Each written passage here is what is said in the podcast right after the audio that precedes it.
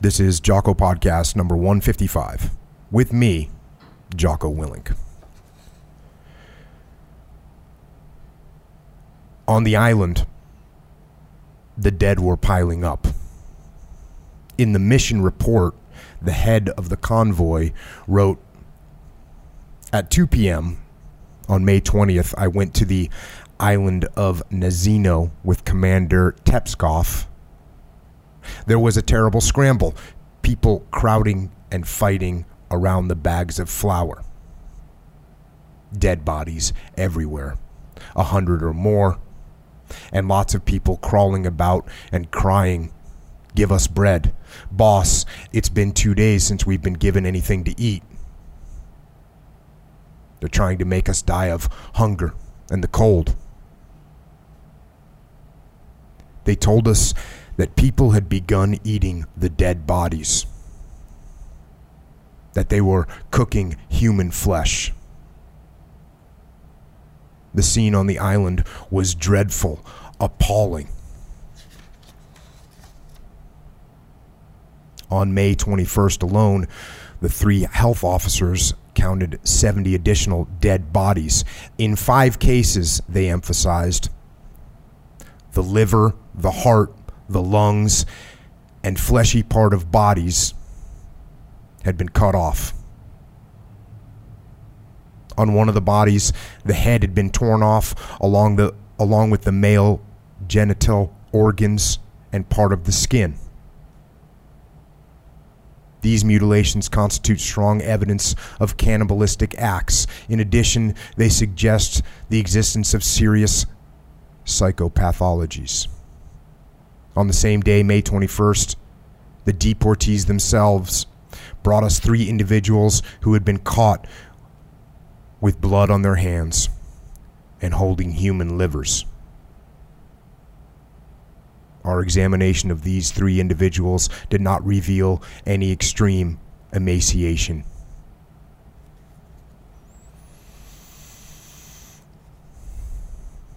And there's an elderly local peasant woman who reported the things we saw. People were dying everywhere, they were killing each other. There was a guard named Kostya Vanikov, a young fellow. He was courting a pretty girl who had been sent there. He protected her. One day, he had to be away for a while. And he told one of his comrades, Take care of her. But with all the people, the comrade couldn't do much. People caught the girl, tied her to a tree, cut off her breasts, her muscles, everything they could eat. They were hungry. They had to eat. When Kostya came back, she was still alive. He tried to save her, but she had lost too much blood. She died. That was the kind of thing that happened. When you went along the island, you saw flesh wrapped in rags. Human flesh that had been cut and hung in the trees.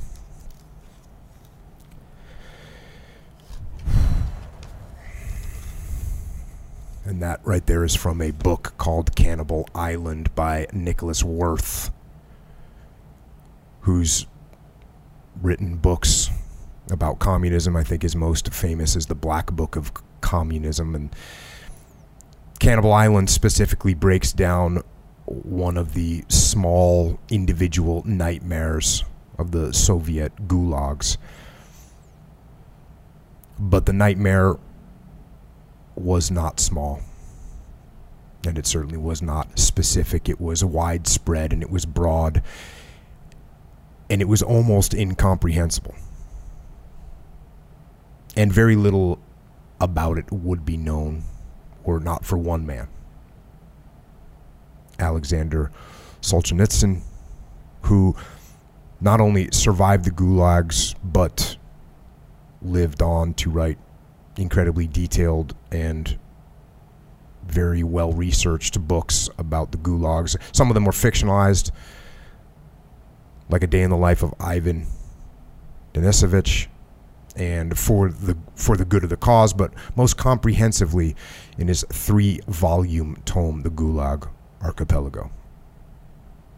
And this series is is a massive series, and it's been cut down to an abridged version that was actually approved by the author himself.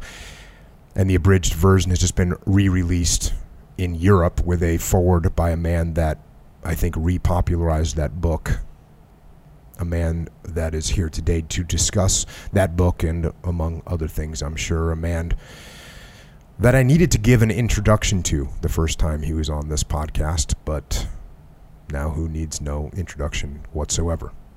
A man by the name of Dr. Jordan B. Peterson. Jordan, thank you for coming back on. That was a rough beginning, Jocko. Jesus. Uh, yeah. I, I remember when I started listening to you, you would say something along the lines of that, you know, we are quite capable of creating hell for ourselves as human beings. And that clearly that situation, I don't know. I mean, that's that's that's hell. Yeah. And close enough. yeah, and it's it's it's created by us It's created by us, which I think is um, obviously horrific, and the Gulag Archipelago. Um, you know, you you talked about that book a lot, and and one of the things that, and that book hits you hard, obviously. For me, uh, uh, there's a book called About Face by by Colonel David Hackworth. I, am from a different mm, world, I guess, than you in many ways. The book that hit me hardest in my life was was that book. Mm about face, and it's it's one of those things that when I read it, I started putting it together. It's like things started to fit, and I remember that. And I was wondering, I guess, from my perspective, at what point did you read the Gulag Archipelago, and at what point did you start to say? Okay, there's something really, really important here for me to try and understand? Well, I read it back in the 1980s, early. I, I would say I'd read some Solzhenitsyn before that. I read the la- day, day, of, uh, day in the Life of Ivan Denisovich when I was about 13 or 14. Mm-hmm. And then I read the Gulag Archipelago in my early 20s uh, when I was reading a lot of psychological material too, when I started reading Jung and Freud and the great clinicians. And uh, I was reading a fair bit about what had happened in Nazi Germany at the same time, and also Viktor Frankl's Ma- Man's Search for Meaning. And Solzhenitsyn's book is, in some ways, like an elaborated extension of Frankl. Frankl, of course, described what happened to him in the Nazi concentration camps. And it's a relatively short book, and it's a great book. But Solzhenitsyn's book is it's it's much broader and and I would say deeper. And the thing that affected me most particularly was the psychological take on the on the totalitarian states. You know, I had been studying political science up to that point, and the political science scientists and the economists, who I would say were under the sway of Marxist thinking, although not nearly to the degree that they are now, were convinced that the reason that people engaged in conflict was basically a consequence of argumentation over resources. You know, it's basically an economic argument.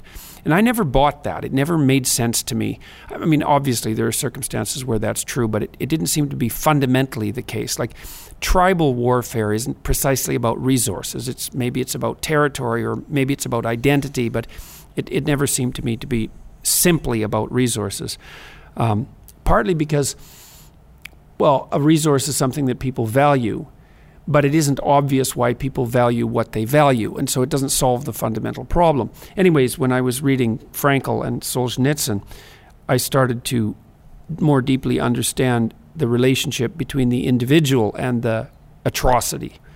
And that's what I found most interesting was that Frankl's claim and Solzhenitsyn's claim as well that it was the moral corruption of the citizenry that allowed the totalitarian catastrophes to occur, and that that in some sense was the responsibility of every individual in the system who looked the other way or who participated actively. I mean, even in the Gulag camps themselves, they were almost all run by the prisoners. There wasn't enough administrative manpower to run the prison system without the cooperation, so to speak, of the prisoners. So it, it is it is a, a surreal sort of hell where you imprison yourself. And Solzhenitsyn's fundamental claim, and this was true for Frankl as well, and also for Václav Havel, uh, who eventually became president of, of Czechoslovakia, or at least of the Czech Republic. I don't remember which. You know, they believed that it was the individual proclivity to accept lies that fostered the ability of tyrants to destroy the state. And then, well, and that also led to complicitness with regards to all the absolute atrocities that were occurring in both the Nazi state and the and in the Soviet state. And I th- I think that's true. When I read, like I read Solzhenitsyn's books and a lot of the books I read about Nazi Germany too, not as a victim, and not as a hero, but as a perpetrator. You know, which I think it's really important it's, it's something that's really important to do when you read history is that it's easy to cast yourself as a victim. It's easy to cast yourself as the person who would have been heroic in the circumstance, but it's also unbelievably useful to understand that there's a good chance, had you been in those situations, that you wouldn't have been on the side of the good guys. You know, and that's a terrible, it's really a terrible realization, but it's it's necessary realization again, just going back to this idea of what you get out of reading, because people ask me now, because I read books all the time on my podcast, and what you just said, uh, it, it struck me as something that's. People have told me, I read that book before, but I didn't really get out of it what you got out of it. And when I heard you read it, I, I was saying, wow, how did I? I need to go reread this book. And I think one of the key things is you looked at these books as you were not the victim but the perpetrator. Mm. One thing that when I read books, uh, I know I, I read a lot of books mostly about war.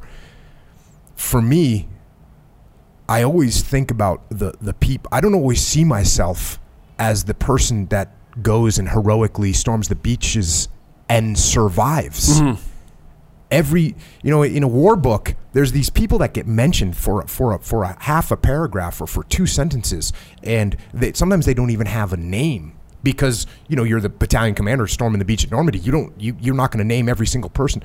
But for some reason and maybe it's just my experiences of of being in combat when I read about that two sentences of that guy that that gets shot that gets killed that gets blown up I completely understand and relate to that person. Like I, I don't just see it as me being the guy that is always winning and always doing okay and always mm-hmm. surviving. Mm-hmm.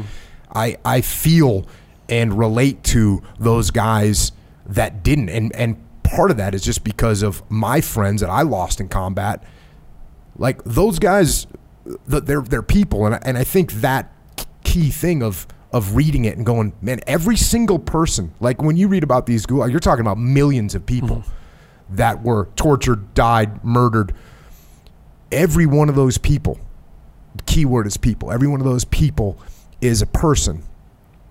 And to your point, every single one of those executioners, mm-hmm. every single one of those murderers is also a person. Mm, you know, there's a great book called um, Ordinary Men Oh yeah, we we reviewed that on this podcast. Right, right. And so you know, it's it's it's one of the greatest books written about what happened in the Second World War. I think uh, on the end of on the atrocity end, because the author does such a lovely job of.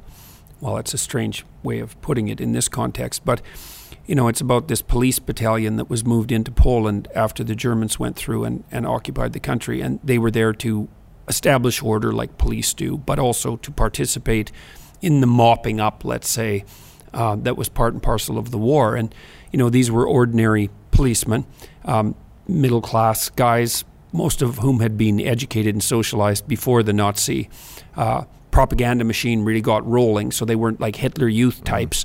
Um, They were ordinary men, and they were brought, and they had a commander who had made an explicit case that if they weren't able to tolerate the conditions in Poland that they could go home.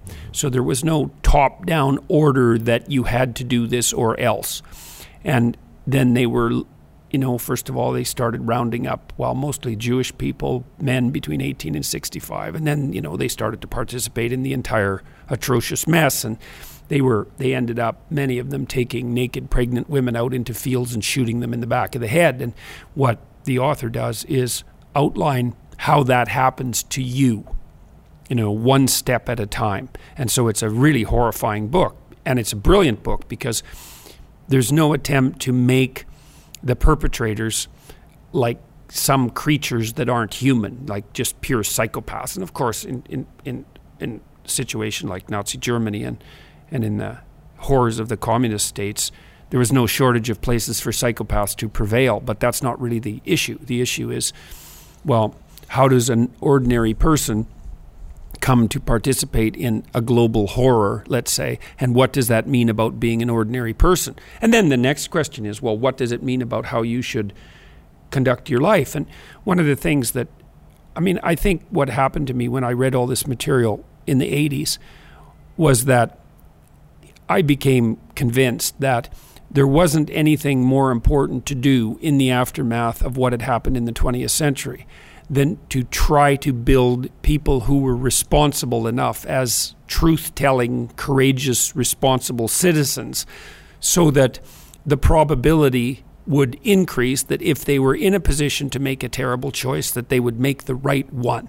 And i would say this lecture tour that i'm doing which is now extended over more than 100 cities is an extension of the same thing. Well, I think it's the same thing that you're trying to do with your book. Like we were just looking at your Mikey and the Dragons book, right? And you're trying to lay out um, uh, a psychological pathway that guides people towards responsibility and courage and truth and all of that and that is the bulwark against tyranny and it's actually the it's actually at the individual level and we kind of know that like we, we know that in the West. I think that's part of the core ethos of, well, certainly the of, of the English common law system, certainly of, of the American way of looking at the world, is that each citizen is the bulwark against tyranny. And that's actually true. It's and and that's a terrible thing to, to think through because it means that you are responsible for the integrity or lack thereof of your state.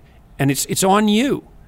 You know, and, and there's something great about that because it means that your existence actually matters to you and to your family and, and to the broader community in a really major way, in a way that's much more significant than you might think, and that the your proclivity to abdicate your moral responsibility echoes way farther than you might consider, especially under some circumstances.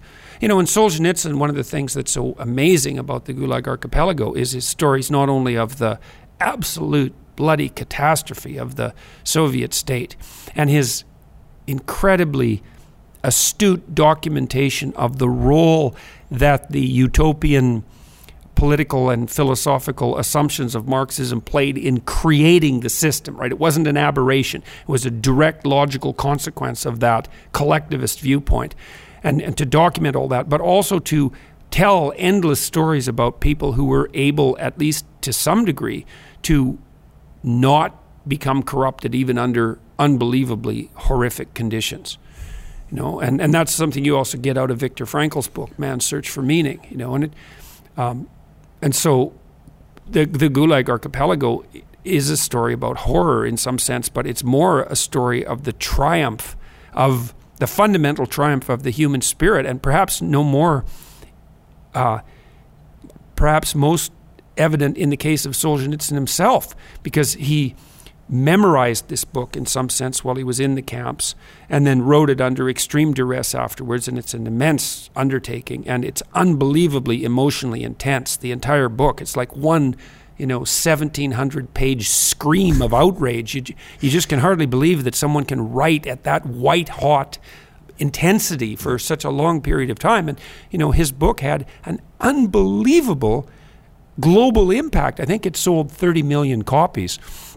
And it definitely, for at least a reasonable period of time, made it completely untenable for um, utopian, resentful utopian intellectuals to ethically justify their radical leftist collectivism.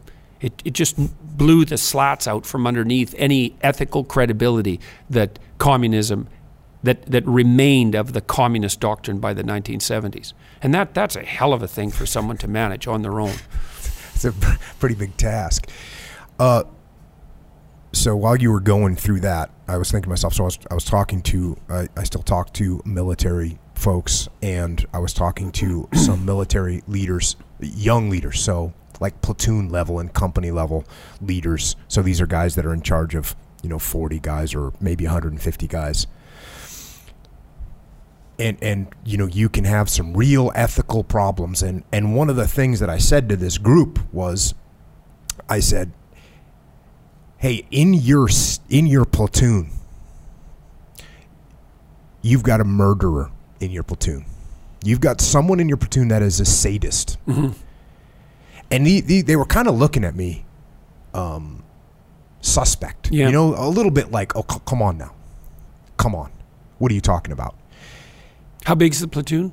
a platoon is 40 guys Oh yeah, yeah, yeah. and You've so got someone in there and- like that. And I was I was actually going to ask you how accurate I was, and then I was going to actually say that no matter what you say, how accurate is, even if it was even if it was one out of every thousand, you have to act as a leader, as if in your platoon you've got one of those guys or two Mm-hmm. Of those guys. That's Yeah. the way you need to act. well, you look in in there's another book called The Rape of Nanking. We've covered that one Yeah, well, too. so one of the things that was really horrifying about that book is so imagine that there's maybe let's say that there's one in a hundred, just for the sake of argument, that's really got cruel and psychopathic traits. what What do you think professionally? What do you think that number is? Oh, I, th- I think one percent isn't unreasonable, and it could be higher than that. I mean, it, there's gradations, right? Right, right, right. You know, there's pro- in a group of forty people, there's going to be one guy in there whose proclivity in that direction is sufficiently strong so that you better keep an eye on them. Good That's for sure. And this is a group of people that joined the military, Right. Right. So they're Right. already, you know, you've already gotten, you've already got a group that's okay with, with theoretically having to kill other people. Right. So this is, pro- you know, so if it's Yeah, one in no. a hundred, it's yeah, probably no, pretty that's, accurate. that's that's likely an underestimate. So I, I think your estimate is perfectly reasonable, and and might be conservative. What happened in Nanking was that the most sadistic people became the targets of imitation and emulation, and that's when things really get out of hand. yeah. Right. So and, and that's the same thing with the My Lai massacre. And and that was so so when I was talking to this group, and I'm getting and I said to him, I said, "You're looking at me like right now like I'm like I don't know what I'm talking about, or like I'm crazy. Hmm. Uh, who knows about the My Lai massacre?" And, and and you know all of a sudden it got quiet because if you know anything about the My Lai massacre, it was a normal group of guys. Mm-hmm. It was a normal group of guys. It was a normal company of American soldiers. Mm-hmm. And you know what? They'd been through some stress. They'd been through, you know, they'd, they'd had their friends killed, and there was in Vietnam. There was no one really to react against or to, to, to take your aggression out on because the enemy, you couldn't see them. They would hide, and it was. But then they turned and they snapped. And the same thing. You had the leader, um, a guy named Lieutenant Calley, who was the platoon leader, who you, know, I'd love for you to do a psychological profile. I mean, he's one of these guys that was kind of like was totally insecure about everything, Mm-hmm. right? And so he got those shoulder boards on, which is the way which is the way Solzhenitsyn Yeah, describes right, right. his his experience Yeah, as yeah. being a platoon leader, Yeah. and what it did to him. And he he goes through that in this book. It's fantastic to hear when he talks about what he did. He he was looking back, saying, "Oh, I did this and I did." Yeah. He goes through this little rampage of things that he how he acted as a commander. Yeah. I I ate the food, the good food, right in front of my guys when they weren't getting. I was getting the good food, and he, he did took advantage of all the little all the little comforts that you got being an officer. And yeah, well, what? Yeah, well, he was trying in the in the whole book, and especially in that section, which I think is in volume two, which I think is the greatest of the three volumes, especially the last half of it, which is just absolutely, it's it's genius level writing. Um, unbelievably compelling and brilliant and yeah i mean he he said that when he was in the camps that one of the things that he did especially once he started to identify people that he truly admired was to go over his life with a fine tooth comb and try to f- try to remember everything that he did wrong by his own estimation and then try to set it right in some manner. And so there was a that's a repentance and then a redemption, right? There's there's a real there's a real fundamental like a medieval Christian undertone to all of that. But it, what one of the things that's quite interesting is that when you talk about issues that are this serious, you're almost inevitably in a situation where you're going to find yourself compelled to use some kind of quasi religious language because you end up discussing good and evil and, and issues of redemption and issues of repentance and issues of conscience and, and sin and all of that. There isn't language that's deep enough to get at it otherwise. And what Solzhenitsyn did was scour his conscience and try to put himself together partly because he was shamed. He was ashamed of himself in the face of these extraordinarily extraordinary people who seemed to be able to keep their moral compass under circumstances where no one should ever assume that they would keep their moral compass. Because certainly, like I said, when I was reading this, the Gulag and, and other books like that, I never assumed that if I was in those situations that I would have been one of the people who kept their head and were able to withstand the temptation to become a trustee, for example, and to take things the easy way and to lord it over the other prisoners and to and to adopt that position of authority. You know, it's like it's like a head slave among slaves, but you know, you could say, well, better to be the head slave than to be the bottom slave. And well, that's true in some sense with regards to creature comfort, but as Solzhenitsyn point out, points out, it might be a little bit hard on your soul, and that actually turns out to be something of of crucial not only crucial importance psychologically, but crucial importance sociologically and politically. Because if you sacrifice that, then you warp the structure around you, which is exactly what happened in, in the establishment of these camps. You know, in the the, so, the Soviet Union was just one big lie. What was their old joke? They pretend to pay us and we pretend to work. It's like the the, the whole the whole book and the whole Soviet Union. When you when you read about it now, it seems like it's it, it seems like a bad joke. It seems like a bad movie. You could hmm. with just the way the way that Stalin would do something and and the way that that order would come down. It seems like one of those cheesy, hmm. uh, you know, comedic movies hmm. about these decisions that they're making. And yeah, you know, it's surreal. it's it's completely it's it's completely insane. You know, at one point he's talking about the there was a, a, a new penalty for what, what do they call it, Sh- clipping corn or or Yeah. that basically a 12 year old kid would be starving and Yeah. he'd go into a field at Yeah. night and and clip a cure a, a, a, corn an ear Yeah. of corn. Yeah, And- that and- happened in the Ukraine during the dekulakization, right? It was against the law to go out after the fields were were harvested. It was against the law to go out and pick grain off the ground to feed your family, right? And the prison sentence was like a tenor, which is their little mm-hmm. word for 10 years. So mm-hmm. you're going to get you, you steal a, a piece of corn or you pick up corn off the ground. And you're getting 10 years. Yeah, You can't comprehend that that's it's the very way hard this to comprehend that. Yeah, worked. yeah, And they were they, they you know he do, in the earlier parts of the book when he starts going through the trials that they were doing on people. yeah. It, it, it's completely crazy. Yeah, it's, oh, it's, kangaroo it's, court. Kafka. Just yeah. Well, that's why I, nuts. hate to see the kangaroo courts emerging all over, all over the West. You know, and, and, and with the universities sort of at the forefront of that, so we're we're building these alternative court systems constantly that don't follow standard legal procedure, and it's really, I mean, we're messing with things that that we shouldn't be messing with. And yeah, the whole. I mean, there are there are accounts. I believe it's in the Gulag of of of applause after a Stalinist speech, right, where people would stand up and applaud, and, and they and they'd applaud until until literally the old people were falling over Yeah. because if you were the first person to stop applauding, then you were Yeah. well, it was off to the camps with you. No, he absolutely No. outlines it. So, so that, that that sounds so crazy Mm-hmm. to say.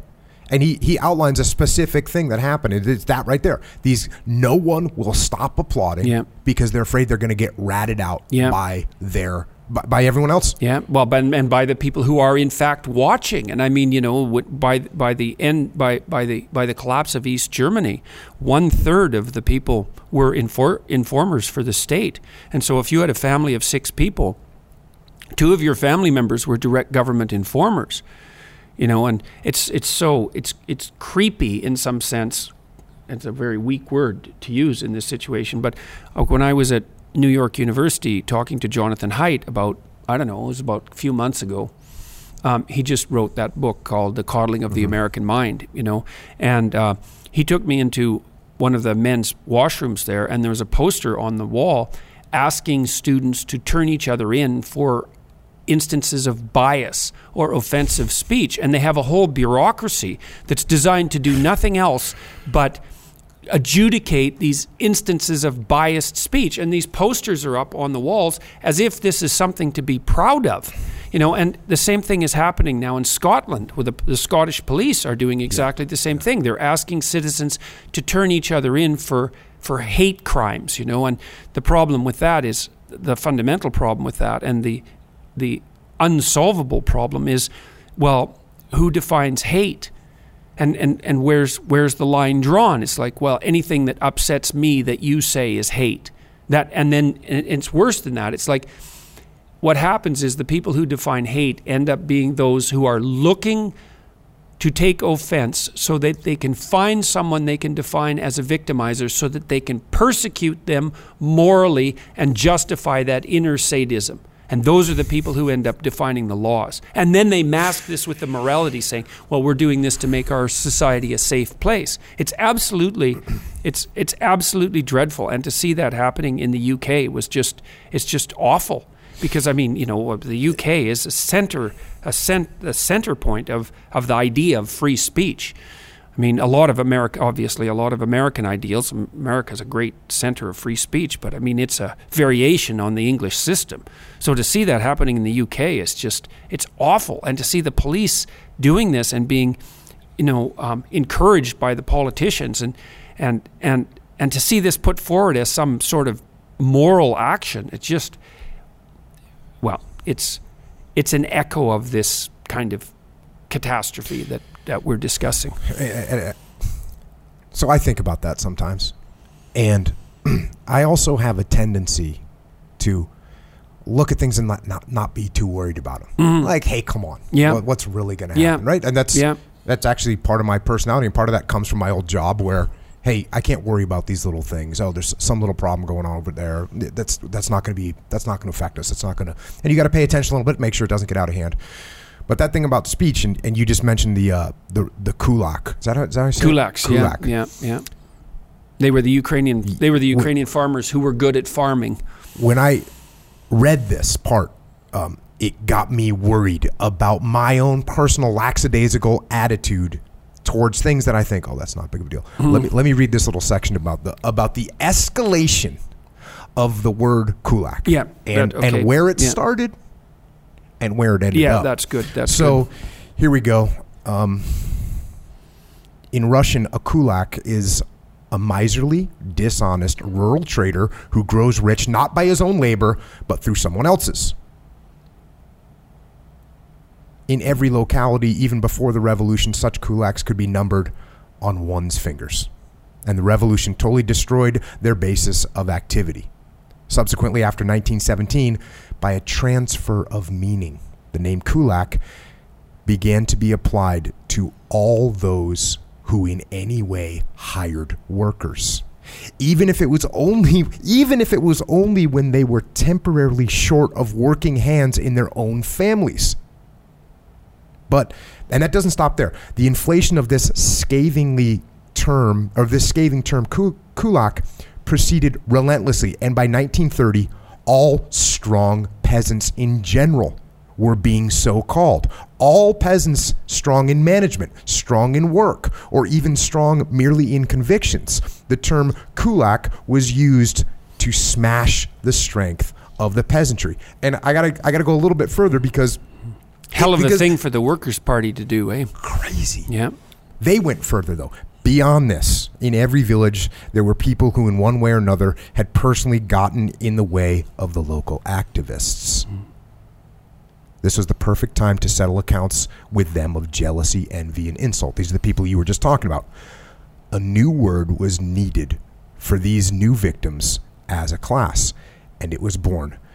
By this time, it had no social or economic content whatsoever, but it had a marvelous sound podkulachnik. And that meant a person aiding the kulaks. In other words, I consider you an accomplice of the enemy. Hmm, hmm, hmm, yeah. And that's all it took. Yeah, well, one one of the things I tried to outline in my foreword to the abridged version was I was thinking about this idea of uh, oddly enough about intersectionality, which is a like social justice idea, you know that the social justice idea is that we're best defined by our collective identity and that the proper narrative in relationship to our collective identity is one of victim victimizer, which is a replay of the old Marxist doctrine of bourgeoisie and proletariat. It's just in its new guise. Um, I mean, and that new guise developed at least in part in response to the Gulag Archipelago because the old proletariat bourgeoisie distinction became morally untenable. So it just went underground and underwent this transformation. The intersectional theorists point out that your status as a victimizer or a victim is actually the intersection of your multiple identities. And so, and that's actually the Achilles heel of the collectivist notion, and we can get into why that is. But there's a horror that goes along with that that people that's that's not obvious that I think contributed to exactly why the Russian Revolution went so horribly wrong, and that is that. So imagine that I could characterize you along five or six different dimensions of group identity. It's pretty easy. You know, well, you're male, you're male of a certain age, you're male of a certain age and economic class, you're you have a certain sexual orientation, you have a certain ethnicity, um, you have a certain race. That's six groups right there. And, and we could continue. You, you, know, your parents had a certain socioeconomic mm-hmm. class, and so did your grandparents. And, and then your ethnic group had a certain privilege or lack thereof. And you're attractive or you're not attractive, and you're intelligent or you're not intelligent. And there's temperament, temperamental variability. And, like there's all sorts of ways of characterizing you according to your group. Okay, now we might say that if we were compassionate people, that we would take one of those group identities or more and look at where you're dispossessed and victimized. Okay, and we're going to find some dimension along which you're less privileged than some people. Like maybe you come from a working class background despite the fact that you're like a straight male. And so you can be a victim on that dimension. And so, and that's kind of, that's at least in part um, an element of intersectional theory, right? And that maybe you're, you're, you're oppression is the product of of your multiple victim like identities. But that can easily be reversed because it's absolutely the case that I can take any person and I can do a multidimensional analysis of their group identities, and I can find at least one dimension along which they're the perpetrator, not the victim. They're the victimizer, not the victim. And as soon as I can identify a dimension along which they're a victimizer, then that justifies their persecution. And so, one of the things that you saw happening in the Russian Revolution, and it's very much akin to what you just described, was that the the the, the borders of who who was validly accused of being a victimizer essentially expanded to include everyone. Yes. And, and that's actually right. In, it's, it's in, a, in a perverse sense, it's right. Because if you position yourself properly in, in the historical flow, then you should see yourself as a perpetrator and a victim equally. Well, it's not the right way to see yourself at all, but if you're going to play that game, you're going to be on both sides of it. And then the issue is, and this is related to your idea about, you know, in your platoon, you've got one person who's sadistic. It's like, okay, well, let's even assume that at the beginning of the Russian Revolution that the vast majority of the people who were motivated by communism were actually compassionate with regards to the dispossessed peasantry. Now I don't believe that, mm-hmm. but we we could say that that was even a significant minority. Mm-hmm. Well, the what question is, did you just say on it? Hmm? What was your what was your a hypothetical percentage? Well, well, let's say well, let's say it's twenty percent, or Fair let's enough. even say it's fifty percent of people who are genuinely motivated by compassion for the dispossessed. But then there's another minority. Maybe we could even say it was only 10% to begin with, who weren't motivated by that at all. They were motivated by the jealousy and the spite and the, and the, and the resentment that Solzhenitsyn describes. And they were the ones who were after those to be persecuted. And the thing is, they got the upper hand really rapidly. And it might be because the carnivorous types, the predatory types, are much more dangerous and powerful than the compassionate types. Yeah, like they'll well- take them out instantly. We're, we're we're willing to step up and smash someone Yes. as opposed to the people that are saying, "Oh, we just want to help." Yes, exactly. Well, and, and there, there's someone I actually cited, a guy named I think his name was Walter Latsis in the foreword, who who wrote a, who wrote in a journal called Red Terror that if you were interrogating an enemy of the state, you didn't bother with niceties like their individual guilt. That was a bourgeoisie. Uh, um, conceit, and that's that's a really important thing to keep in mind. What you wanted to do is to do a class-based analysis and find out, well, are they a member of, let's say, the Kulak or the affiliates of the Kulaks, which is a lovely way of expanding your list of potential victims, and then you you execute accordingly, and that would mean, well, the person that you're interrogating right, or the class member that you're interrogating, and then their children, and perhaps also their grandchildren. And Latsis himself was eventually executed by the Stalinists. Somebody wrote to me after I wrote the foreword and told me that that was his eventual fate. And I thought, well, talk about standing on a chair and putting the noose around your own neck and kicking it out from underneath you. It's like, you know, he basically he murdered himself mm-hmm. fundamentally, and uh, and you know, you could say in some sense that was the story of the Soviet Union to to a tremendous degree.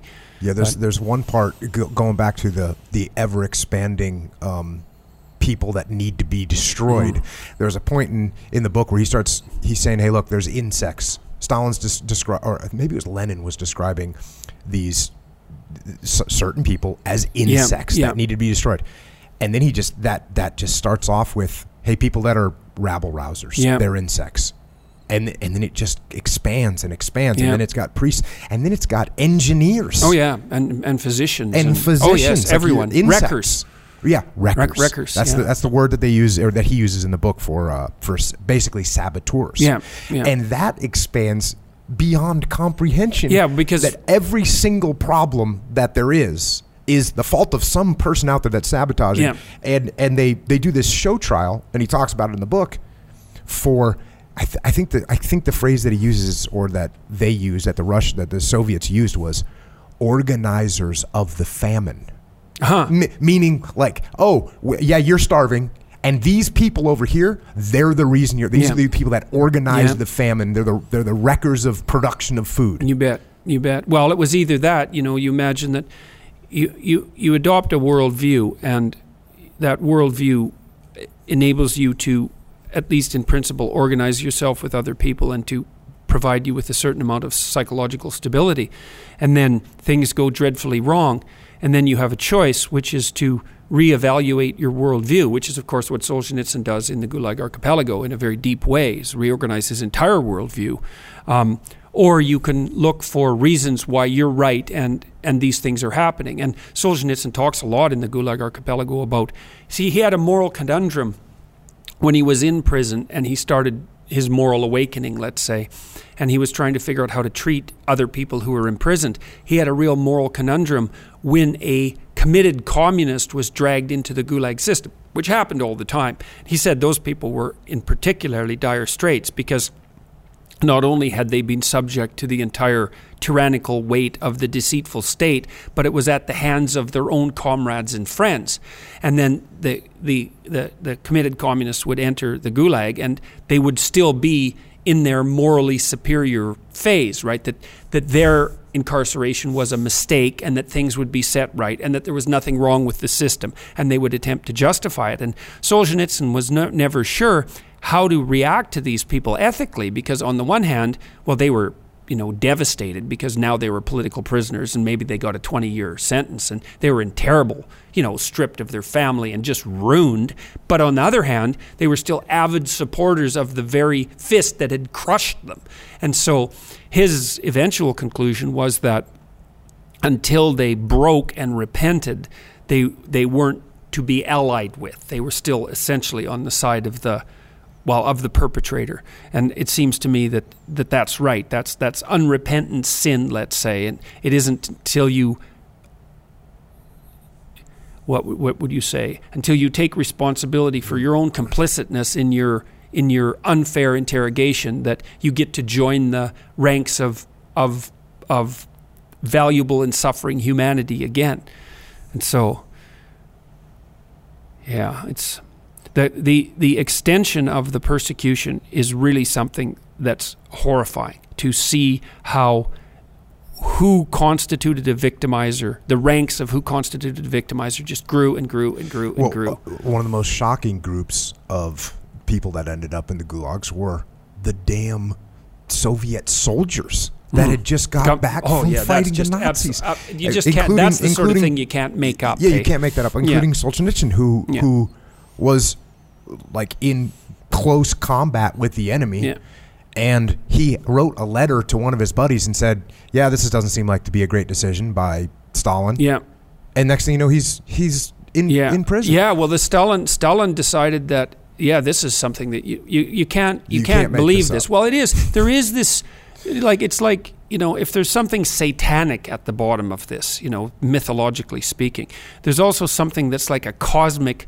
It's like cosmic black humor. It's like the the sign on Auschwitz that said "Work will set you free." You know, that's a joke, right? It's a it's a terrible, terrible dark joke. And so much of this has the element of, of exactly that kind of surreal, I hate to say humor, but it's, it's right. I mean, Stalin decided that the, okay, so the Soviet prisoners of war were not covered by the Geneva Convention for the treatment of prisoners of war because Stalin re- refused to sign that agreement. So, like, if you were an Allied prisoner of the Germans, it wasn't like you were having a great time of it. Like, food was in short supply and you were treated pretty brutally.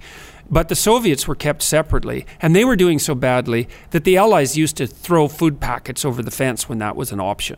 So the Soviet prisoners of war were treated absolutely dreadfully, and and that and Stalin didn't care about that. Um, and then when they were released and went back to the Soviet Union, his dictum was that because they had been exposed to the capitalist West, or even the Nazi West for that matter, that they had now been intolerably corrupted on ideological grounds and had to be put in the prison camps. So that was the that was your destiny as you know, I mean, first of all, you were a frontline Russian soldier, which was just brutal beyond belief. Their army was completely unprepared for Hitler's invasion because Stalin trusted Hitler in, in his strange way. And so they were completely unprepared. And of course, then fighting in the Soviet Union with its winters, I mean, you just you just can't imagine what that must have been like. And then to be thrown in a prisoner of war camp at, at the bottom of the rung, and then to be brought back to your country, and then to be imprisoned as a traitor because as a class you'd been exposed to the wrong ideology. It's like you just, it's, it's, it's unimaginably vile and surreal at the same time. And it, it you just shake your head. It, for me, well, it's such a shock to read the Gulag Archipelago. It, you, you just can't. It's it's like a it is it's like Dante's Inferno. It's like a trip into hell.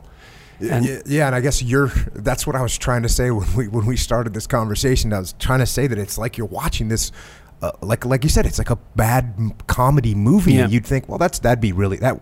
You'd think, you know, when you when you take a comedy, well, one of the things, one of the ways you can make people laugh is to take something ordinary and maybe make it much more extreme. Mm. And the more extreme you make it, the more funny it becomes.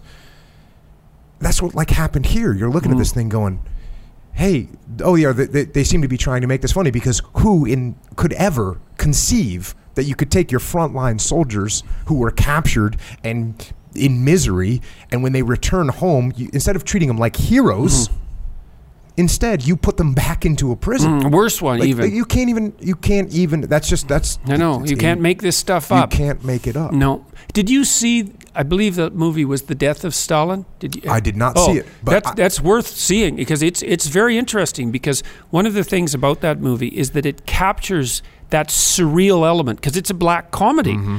you know, and and there are comical things happening in the movie in that terrible dark way constantly at the same time that in the background genuinely terrible things are happening so it's that horrible it's that it's it's got that horrible satirical flavor that runs through books like the Gulag Archipelago, where you think, well, there's just no, this is so absurd that there's no possible way it could have occurred, and yet that's not only did it happen, there was like a contest to top the absurdity.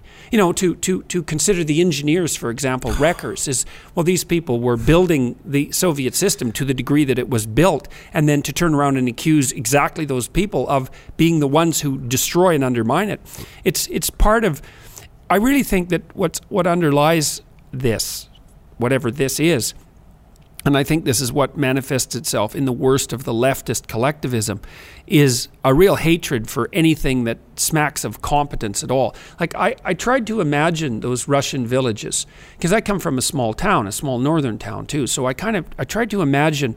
So imagine that you're in an isolated village, and um, it's a peasant village, and the peasants weren't freed that long ago, right? They were basically serfs until until about the the middle of the second half of the 19th century.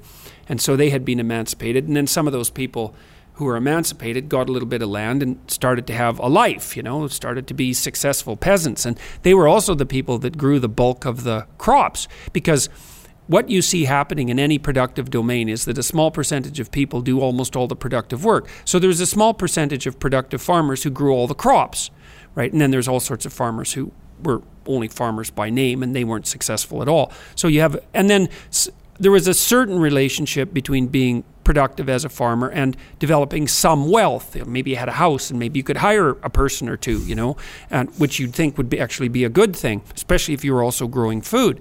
Okay, so you imagine you, you get a village and now there's a bit of a socioeconomic pyramid and there's some people that are doing well and they're really and they're and it isn't the crooked people that are really annoying the people who like the genuine kulaks, let's mm-hmm. say that that small percentage of psychopathic types who were basically uh, profiting criminally off the efforts of others. Those aren't so annoying, those people, because they're rich but they don't deserve it, and so they don't stand towards you as a moral ideal that shames you.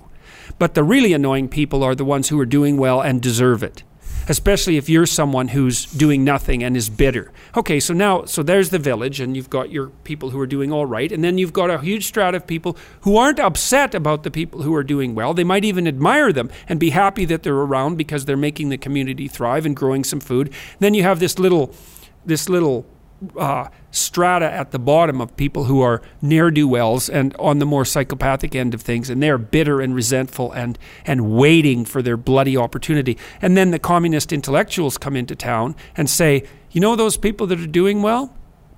They actually, everything they've got is ill gotten and they, they, they stole it.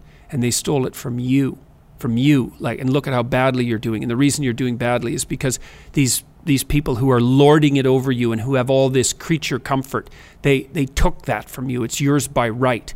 And so then all that resentment and jealousy and hatred and rage alcohol fueled as you might well imagine has this moral uh, reason to go with pitchforks and, and in a mob and surround those houses and to strip them of everything they have and to rape the women and to kill the occupants or to ship them off to the middle of Siberia when they where they froze to death because there were no or died of dysentery or or or whatever other plague managed to you know weave its way through these camps. And so you have the you have the intellectuals providing the moral rationale for the worst ethical actors in these small villages doing the worst possible things under the guise of compassion. Right, and that's part of that victim victimizer narrative. It's just, and, and you know, like you can imagine that. You can imagine a dark night. You can imagine the winter. You can imagine the alcohol. You can imagine the rage that fuels these people who are drinking too much in the pubs that have been sitting there for the last 20 years, like what would you say, eating up their own souls with resentment and bitterness. And then someone comes in and says, You're the true victim here. And here's the people that you can go after. And then, like, if you play that on your imagination, you get some real sense of exactly what sort of horror that would produce. You know, you think about the rape, for example, or, or just the theft, or, but, but it's the rape that you can really think about as, as, as absolute revenge for all that bitter resentment, all fueled by the fact that you know you'd sat there for the last twenty years being completely goddamn useless and bitter and and and and angry and and and and fantasizing about the day that would come where you'd have your opportunity. God, and then the whole country, and that was the whole country. Oh, it's well, just unbelievable. Yeah, and I, I think uh, he he spells that out very clearly, and he says it's, you know, what he's saying You know, I'm saying that you got a psychopath in your platoon. He's saying that psychopath, all that psychopath needs to flip is is the is someone to tell him that that's the right thing to do, hmm, hmm. and that's exactly what happened. When you said that's it, Oh, yeah. those guys that were slightly psychopathic, Yeah. and then it becomes okay. I'm the I'm the head psychopath, and you're in my village, Yeah. and you're let's say you're one of those people that are in the middle. Well, whose side are you going to be on? I'm a psychopath. If you if you're not on my side, I'm going to kill you yeah, yeah, next. Yeah. So you go, well, no, I'm on your side too. Yeah. and that's yeah, how it well, and it, well, well, and it doesn't take. Look, it's not like it takes much pressure on people to have them fold. I mean, one of the things you see you see happening right now in our culture is that's happening to people all the time with these Twitter wars. You know, someone will say something, they'll express an opinion, and then they'll get mobbed by and but only abstractly, right? It's not like there's pitchfork wielding mobs at their house. And, and I'm not making light of it. It's no it's no pleasant thing to be mobbed on Twitter. But that's that's an abstraction compared to these people showing up at your house, you know. And and what'll happen is that people will go through an abject apology, you know, and they'll say, "Well, I really didn't mean it, and uh, now I understand what my privilege is, and I see how what I said could have been very hurtful to people." And you know, they they wander through that entire apology and fold almost instantly. And, and that's under almost almost no pressure compared to what real pressure is. And re- real pressure is when the wolves are actually at your door rather than just barking off in the distance. But people will fold just when they're barking in the distance. So, There's one lawyer that he talks about in here. It's the same thing as the, the story that you described. And I forget the guy's name, but this guy was like the premier prosecuting lawyer for for the Soviet government, and he just rips people apart over and over again. And as you read about what happens to him, sure enough, he's one, of the guys that ended up on the on the defensive and yeah, being executed. yeah, Like, th- yeah. Well, it it's like these stop. people. They built they built uh, uh, um, a, a place of butchery, and then threw themselves into it. You know, that's and and, and you see Solzhenitsyn documents this very carefully. I mean, Stalin killed all the people who who were foremost actors in the Russian Revolution. Right. So I mean, everyone was fed into the great grinding machine. So and and Stalin himself. I mean, it looked to me like. See, he got himself into something approximating a positive feedback loop, which is a very dangerous thing to have happen. And I think Solzhenitsyn does a lovely job of d- detailing this as well. So it's like, imagine that I have a fair amount of contempt for people to begin with. And then I find that people are, I'm not a trusting person, and I find that I, I'm very paranoid about the fact that people are lying to me. And then I develop a certain amount of power and a reputation. Well, then people really do start lying to me all the time in every gesture, you know, because every time they come near me, they're absolutely terrified and they're going to tell me anything that I want to hear. And of course, then all that does is validate my view of how pathetic and contemptible everyone is. And so, and the more that view gets validated, the more I think that it's okay to destroy people because look at how pathetic and contemptible they are, how they always lie. And all that means is that they lie even more. And so this whole thing just spirals out of control. And, you know, Stalin basically started out as a, as the brutal enforcement henchman for henchman for Lenin, right? The, the the killer for hire, and not like Lenin was above that sort of thing himself, but but he trained Stalin, and and then Stalin's proclivity to be murderous just kept expanding without limit. Right. First of all, it was individuals, and then it was groups, and then it was nations, and then, well, by the end of his life, well, what was it? The pl- the plot to destroy the entire world, to to to to to to to initiate the Third World War, to wipe out Europe, to maybe destroy everything, and and like there's no limit. There was no limit to that, you know. And, and there's some evidence that that's perhaps why he was killed, you know, because Stalin himself even went too far for the horrible for the horrible um, what semi the the the corrupted compadres that he had he had arranged around himself. He went too far even for them, and and thank God for that, you know. But yeah, it's it's it's absolute. I mean, the thing that that the Gulag Archipelago Gulag Archipelago did for me, and uh, this was also in keeping as a consequence also of reading Jung at the same time, but but it was certainly the Gulag in, in large part that did it. I would say that in some sense it scared me straight. I thought, oh, I see the the consequences of unethical behavior, deceit, the willingness to to turn a blind eye. So even sins of omission rather than sins of commission, just to turn a blind eye, the consequences of, that are so absolutely dreadful that it's not acceptable. And I think that's the right lesson from the 20th century. It's that you you you you you have a much more important moral role to play in keeping things straight than you want to believe. You know, people think, well, my life is basically meaningless. It's like, well, that's quite terrifying. It's like, yeah, it's kind of terrifying, but you, it means you don't have any responsibility. So there's a big advantage to thinking that. You know, not, if nothing you do matters, then nothing you do matters, and so you can do whatever you want.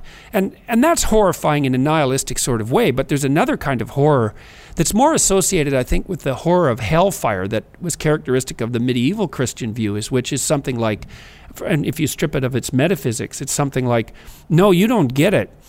The things you do actually do, the things you do or don't do, they actually do matter. And they tilt the world towards, you know, something approximating good, let's say, or towards something that very closely approximates hell. And that's actually on you. It's literally your fault. It's literally your responsibility. It's like, man, that's a terrifying that's a terrifying idea, but I can't see how you can read this literature without coming to that conclusion. Like it wasn't one that I wanted to leap to, you know, it's like it's it's it's sort of the ultimate in horrifying conclusions that that everybody who participated in this system was at fault for all of it. You know, and Dostoevsky made the same sorts of claims in, in, in the last part of the 19th century. I mean, he was a very weird, mystical sort of person, you know, and he, he made claims, or some of his characters did, but on his behalf, that, you know, not only are you responsible for everything you do, but in some sense, you're responsible for everything that everyone else does too. And you think, well, obviously there's a way in which that isn't true. You know, it's delusional in some sense, but there's another way in which it actually is true. You know, and so. Yeah. Well, I, I wrote a book called Extreme Ownership, and it's it's very interesting. So all, so all this is a, whole um, thought here. So you know, when I read the book about face, which is not about leadership, it's not a leadership book. It's a it's a book about a guy that was in a leadership position, but he doesn't say here's how you lead, here's what you do here. It's a book about his experience and what I took away from it, especially because I was in leadership positions in in the military in combat situations that I started seeing all these leadership things that he did, and there's all this crossover because for instance, and, and, so for me, the crossover was well, I, I started learning about tactics when I was a young kid because I was in the military, I was in the SEAL teams, and you had to learn about how to fire and maneuver. Like that's what you do. And then so you start learning about leadership, and then I started l- training a lot of jujitsu, and so th- so those things kind of all fit together, and it was very strange how those things started to weave together in my head. That oh, if on the battlefield, if you want to attack the enemy, you don't do it head on. You you flank them. You distract them and then you flank them. You come in from the other side.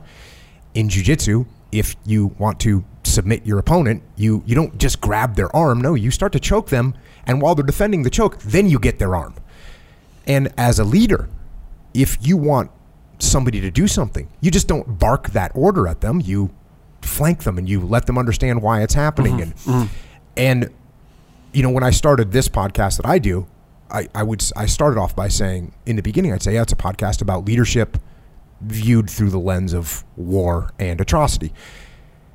And the more I did it, and it didn't take me very long, where I was saying, well, it's it's actually a podcast about human nature, really, is what it's actually about. Because the better you understand human beings, the better you'll be able to do as a leader, because you'll understand what's happening with those dynamics, which I guess is now leading me into some sort of psychology, which is kind of where mm-hmm. you ended mm-hmm. up with mm-hmm. of, of, of you read this book, and you said you were studying political science when you read this book, and then you said, oh, you looked at the psychology of it, and, a, and an example that you just brought up, and this is just what you learn when you read and when you understand history and when you understand the way people think. Stalin surrounded himself with people that would say yes to him. Mm-hmm. mm-hmm. And anybody that didn't say yes to him, he killed them. Mm-hmm. And I'll say this again, I'll talk to military. Of course, units. he also killed you if you said yes. yeah. The, uh, the, I'll talk to mm-hmm. military for sure, but also any business leader. We, we talk to business leaders all the time. And you don't want people you don't want your subordinates or your superiors when you tell them what to do to just nod their head and say yes. Mm-hmm. You don't want that. Now, the, the the immediate thought, especially for a military guy, they think there nothing would make my job easier than if I bark an order at you, Jordan. You work for me. You're a private, and I'm a captain, and I bark an order at Yeah. you. You just shut up and go do it. Yeah. That seems like the best thing in the world. It's absolutely not true. Because there's things that you know on the front lines that I don't know. Mm-hmm. And if I really want to be a good leader, I want you to push back on me and say, hey, boss, we don't want to do that. Here's what's going on. Let me tell you the situation. And instead of me Mm-hmm. and you want to be able to do that. You want to be able to teach your subordinates to do that without being insubordinate, right? Because then it's not a power play. It's that your your interests are aligned. our interests are aligned. Mm-hmm. And I actually, when I talk to the subordinates, because I talk to subordinates too, Yeah. and I say, listen, when you say something to your boss, you don't say, why the hell are we doing that, boss?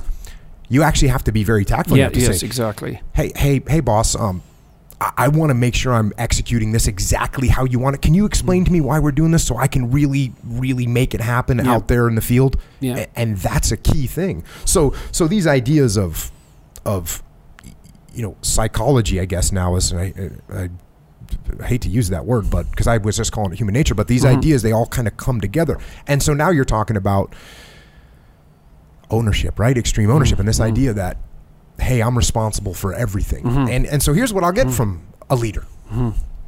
they'll say, well, whether it's a business leader or, or it's, it's very easy to use a military leader. So I'll get a platoon commander. My machine gunner shot in the wrong direction. How can that be my fault? Mhm. Because it, my, my machine gunner shot in the wrong direction. I'm not. I'm not holding his weapon. Yeah, I'm not yeah, pulling his trigger. yeah. How can that possibly be my fault? That's not my fault. Mhm. Wrong. Who's in charge of that machine gunner? Mhm. Who's in charge of making sure he understands what his fields of fire are? Who's in charge of making sure he understands when and where he's allowed to shoot? You are. You're the boss. This is absolutely your fault. Had it uh, another interesting example of the weather. The weather's bad. We couldn't execute our mission. That's why we failed Yeah. because we couldn't launch our helicopters. Yeah. It's not my fault. Yeah. That's a hard one to argue against. Yeah. Except for the fact that if you're a good leader, you'll say, "Hey, here's our plan. We're going to use these helicopters, and here's our contingency Yeah, plan right. if there's bad weather." Yeah. if you don't take that ownership of what's going on, if you don't take responsibility for it, you're not going to change it. You're not going to fix it. And th- that means you're never going to get any better. Mm-hmm. You're not going to win. right? But the minute you as and this and obviously this applies to you know people to purple and, and you know you tell people to take responsibility. I Mm-hmm. you know tell them take ownership of what's going on in your world.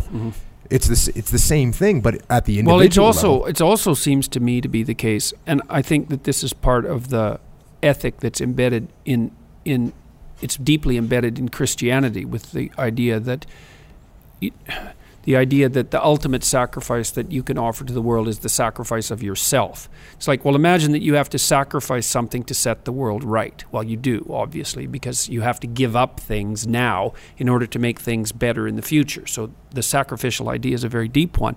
Then the question might be, well, well, if you're going to sacrifice something, is it going to be someone else or is it going to be you? And, and I really think that's the fundamental question. And the right answer to that is that it's going to be you. It's your fault, right? You take that on, or at least you take on that responsibility. And it is, it's a weird thing, weirdly difficult to distinguish fault and responsibility. Like, I think responsibility is the better way of thinking about it, but it's tied in with the idea of fault. If it doesn't go right, if it isn't going right, it's because you're not good enough. Now, that can be crushing. There is a problem with that. Like and you see sometimes people who develop like psychotic depression and they um, they they suffer from a, delusional condition in some sense that the entire moral catastrophe of the world is literally their fault. And that's not there, there's an element of that that's that's not productive, although there's a truth in it as well. You know, and, and it's hard to it's hard to find the balance so that you can take on that responsibility without it simultaneously being a crushing weight because there's a lot of things in the world that are really not good and if they're your fault well that's rather hard on you i mean one of the things that the Catholic Church does to help people with that is that it gives them the opportunity to sort of wash their sins off themselves, right? You can go to church and you can say, well, look, here's a bunch of ways that I've been being not who I could be. And the church authorities say, well, you know, that's not good and you should straighten up and all of that and fly right but human beings are fallible and you're fallible and and and we can't just crush you because of your insufficiency. So we'll wash the slate clean and you can go out there and try again. And, and it's very hard to get the balance between those things right so that you can take the responsibility on without being crushed by it. But, but it's still the case that it seems to me that it's either your fault or it's someone else's. And as soon as it's someone else's, then you better be careful because that idea that it's someone else's is definitely going to appeal to the worst in you. That's definitely going to happen. And if you don't see that, then you're naive or willfully blind, and, and all that is going to do, all that's all that that is going to do is make the situation worse. Yeah, yeah, especially because if it's not my fault and it's your fault and I can't control you, what do I do about it? Mm-hmm. I sit there and, and just suffer the consequences of the situation, as opposed to okay, here's what's going on. I'm going to take responsibility and ownership for it. I'm going to change it Mm-hmm. and make it happen. You talked about turning a blind eye, and, and earlier you talked about turning a blind eye to the truth to a situation, and, and I know there's a point in this book where um, he talks about the fa- he's got a buddy that says amnesty is coming right? Amnesty is coming. Let's just keep our mouths shut. Let's do what we're told to do and we'll get you know we'll get out. Amnesty is coming.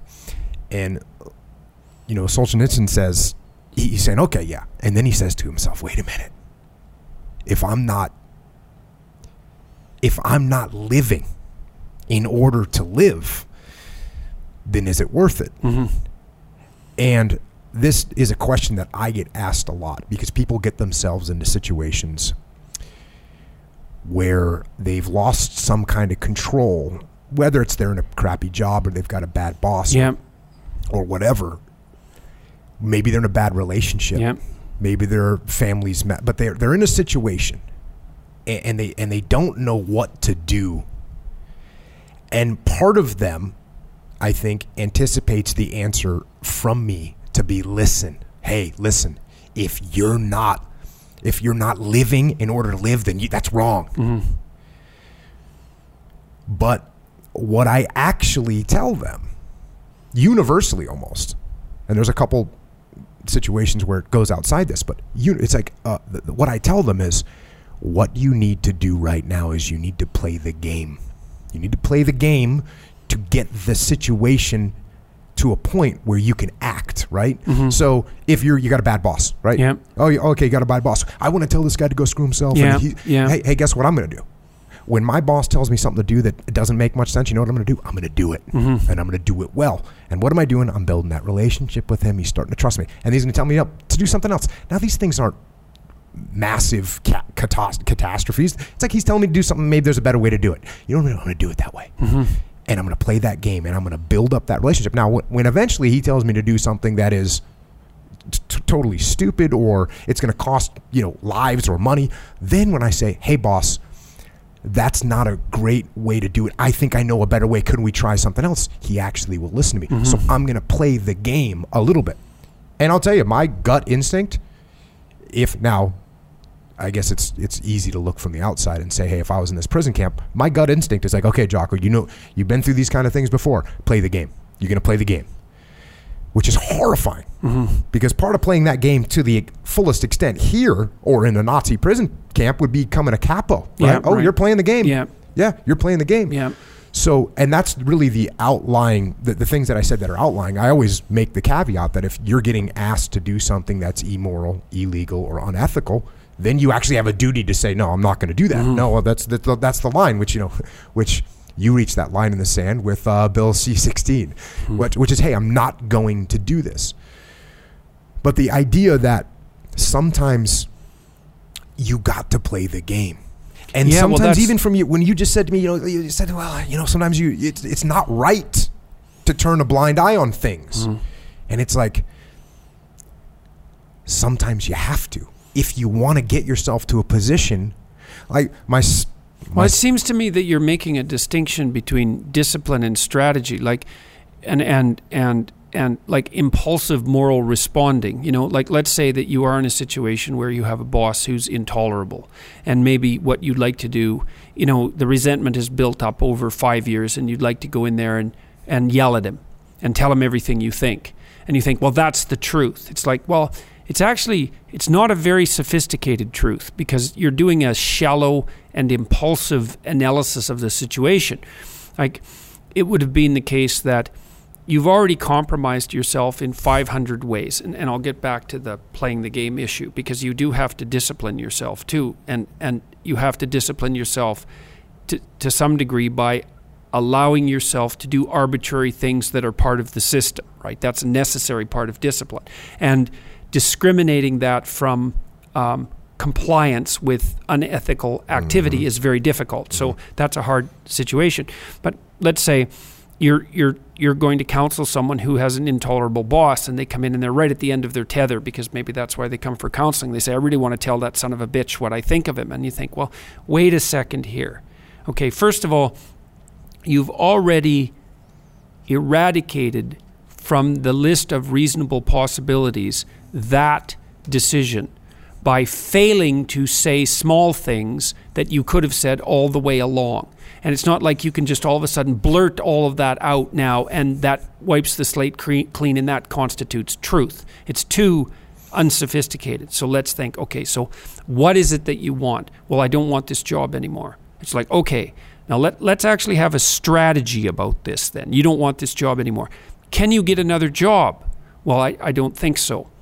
Well, so you can't just quit. Well, no, I can't because then I don't have any money and my family depends on the job. It's like, okay, so you can't just stop this. That's not a viable solution. You go out of the frying pan into the fire, or you know, you sac- you you substitute one set of unethical actions for another set of hmm. unethical actions that are even worse. That's not helpful.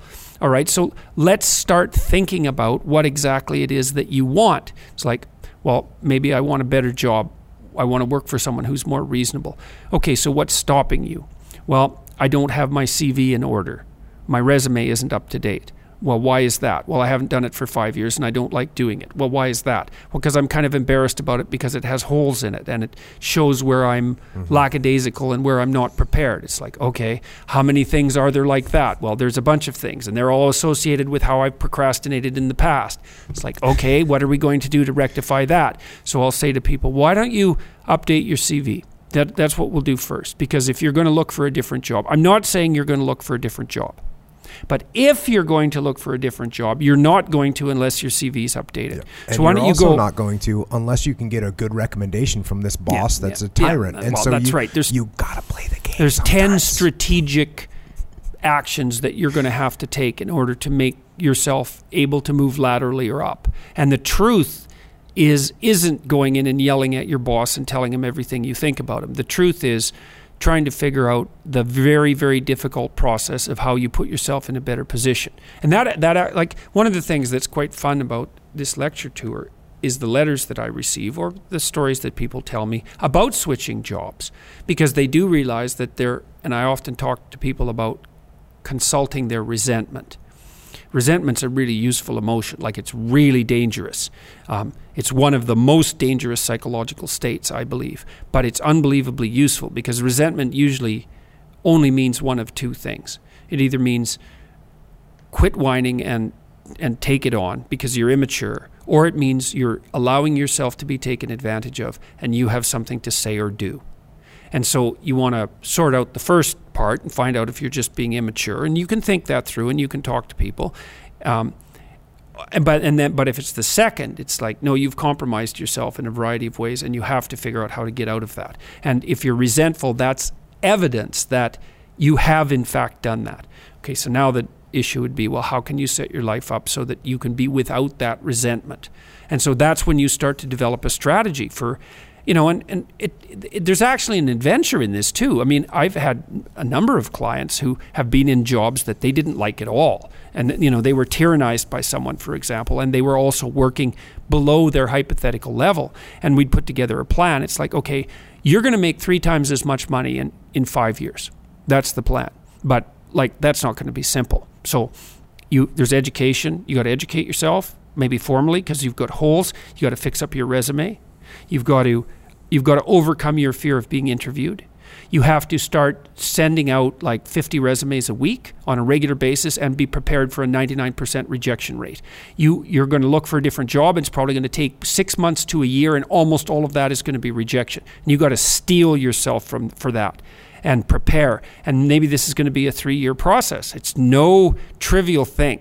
But, you know, it's almost inevitably I can't remember a single example where the consequence of that very careful, detailed, strategic thinking wasn't a massively substantive improvement in socioeconomic positioning and a great movement towards a, an, an improving trajectory. And, and, and there's advantages even along the way because even before that happens, the fact that you're taking genuine steps to put yourself in a better situation immediately starts to reduce your resentment, even if it isn't having positive consequences to begin with. But you have to be realistic about it. It's like, look, it's going to be hard to update your CV because you're embarrassed about it, and you should be.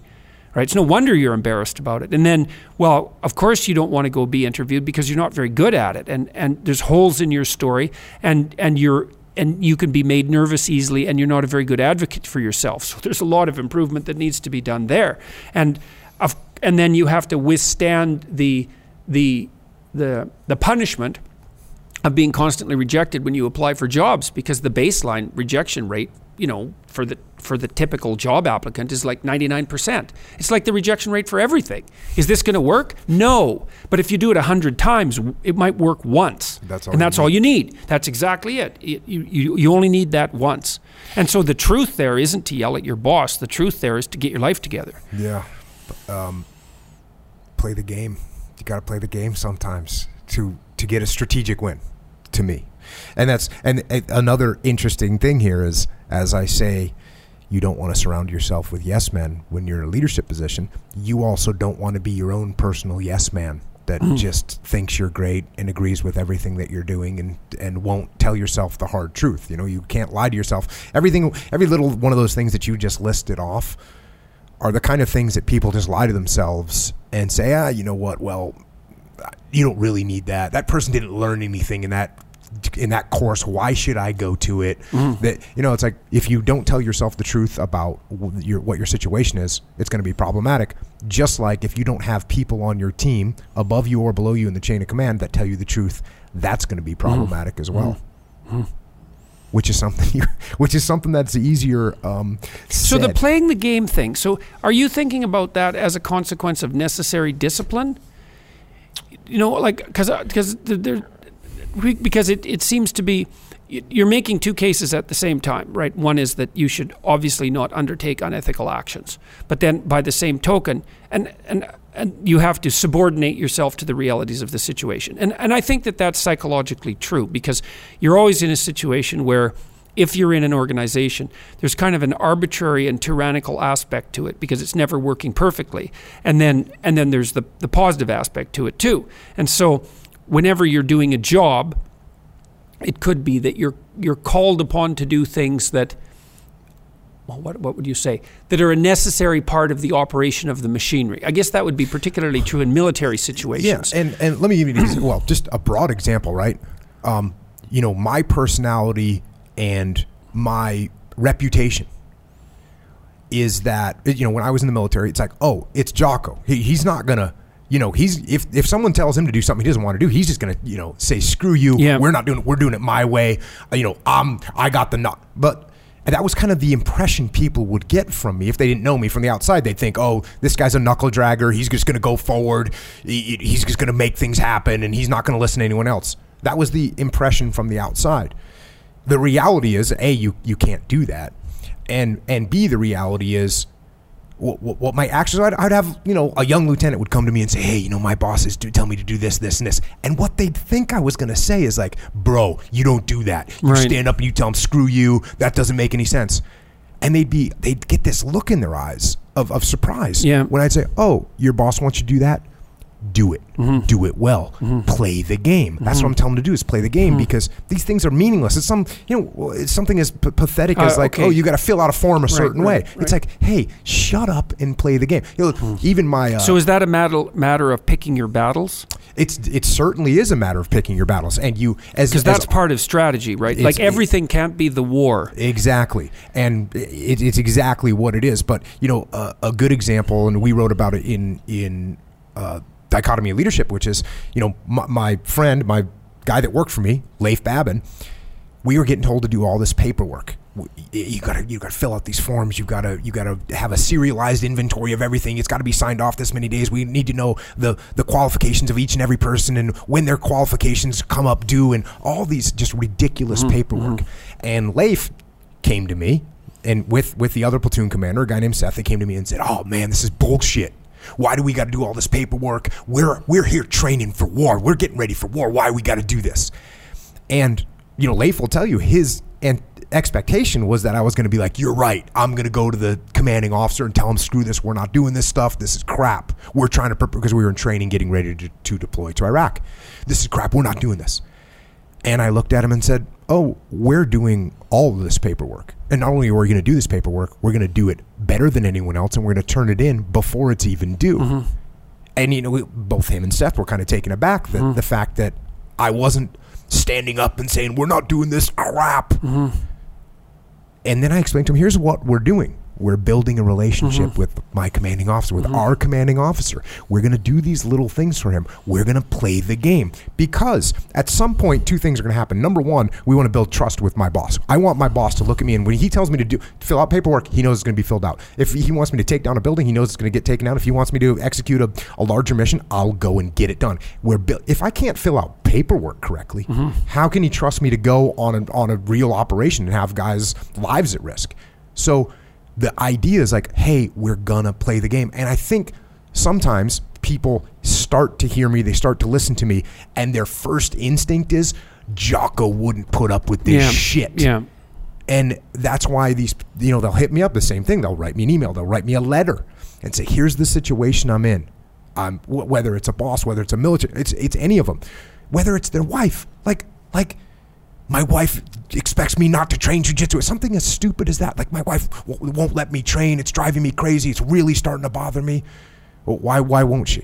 Well, what's the problem? Hey, have you taken her out for dinner? Do you know what I mean? Like play the damn game a little bit so that you can win strategically. And So it's the same thing I think with your with the twelve rules, where you're like, hey, tell the truth or at least don't lie. It's like I get it.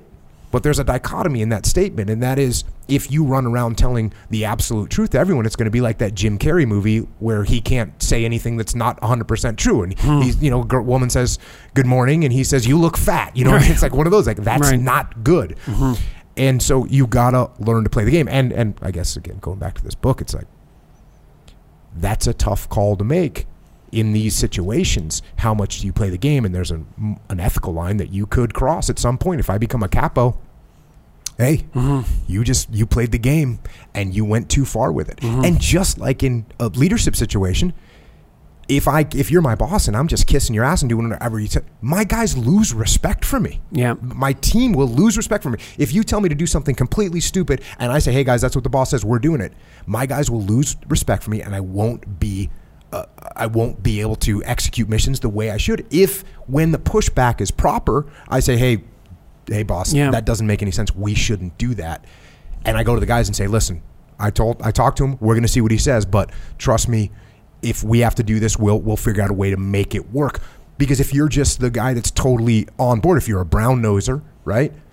Your your guys will lose respect for you. 100% they will. They'll lose respect for you. If you don't play the game at all and you push back on everything that your boss says, you, you're gonna you're not you're gonna get fired. Yeah. And that's another ethical situation. Like if my Yeah. boss, if you're my boss and you tell me to do something that's I don't believe in or it's like a bad plan, and I may, I draw the line in the sand and say, "Screw you, Jordan. We're not doing it. You can fire me." You're like, "Okay, fine. You fire me. You get some yes man to come in. He takes my guys out on the mission and gets them all killed. Mm-hmm. He didn't mitigate the risk properly. Mm-hmm. It's better for me ethically to say, "Hey, look, Jordan." I don't agree with this plan. I really wish we could do it another way. Is there any way I could flex on it? You say, nope, you're doing it this way. It is better for me in many situations to say, okay, I'll, I got it. Mm-hmm. I'll, well, I'll that's make a it good happen. indication of the complexity of the truth. I mean, one of the rules of thumb that I think is worth abiding by, and I guess this is something that makes me somewhat conservative in some ways, is that you should do what everyone else does unless there's a very good reason not to.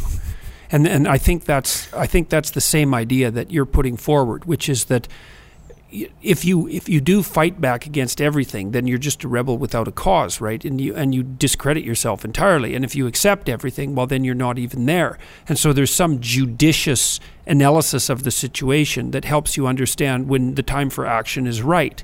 And most of the time, what you're doing in life is you're doing what other people do, and that's going along with the game.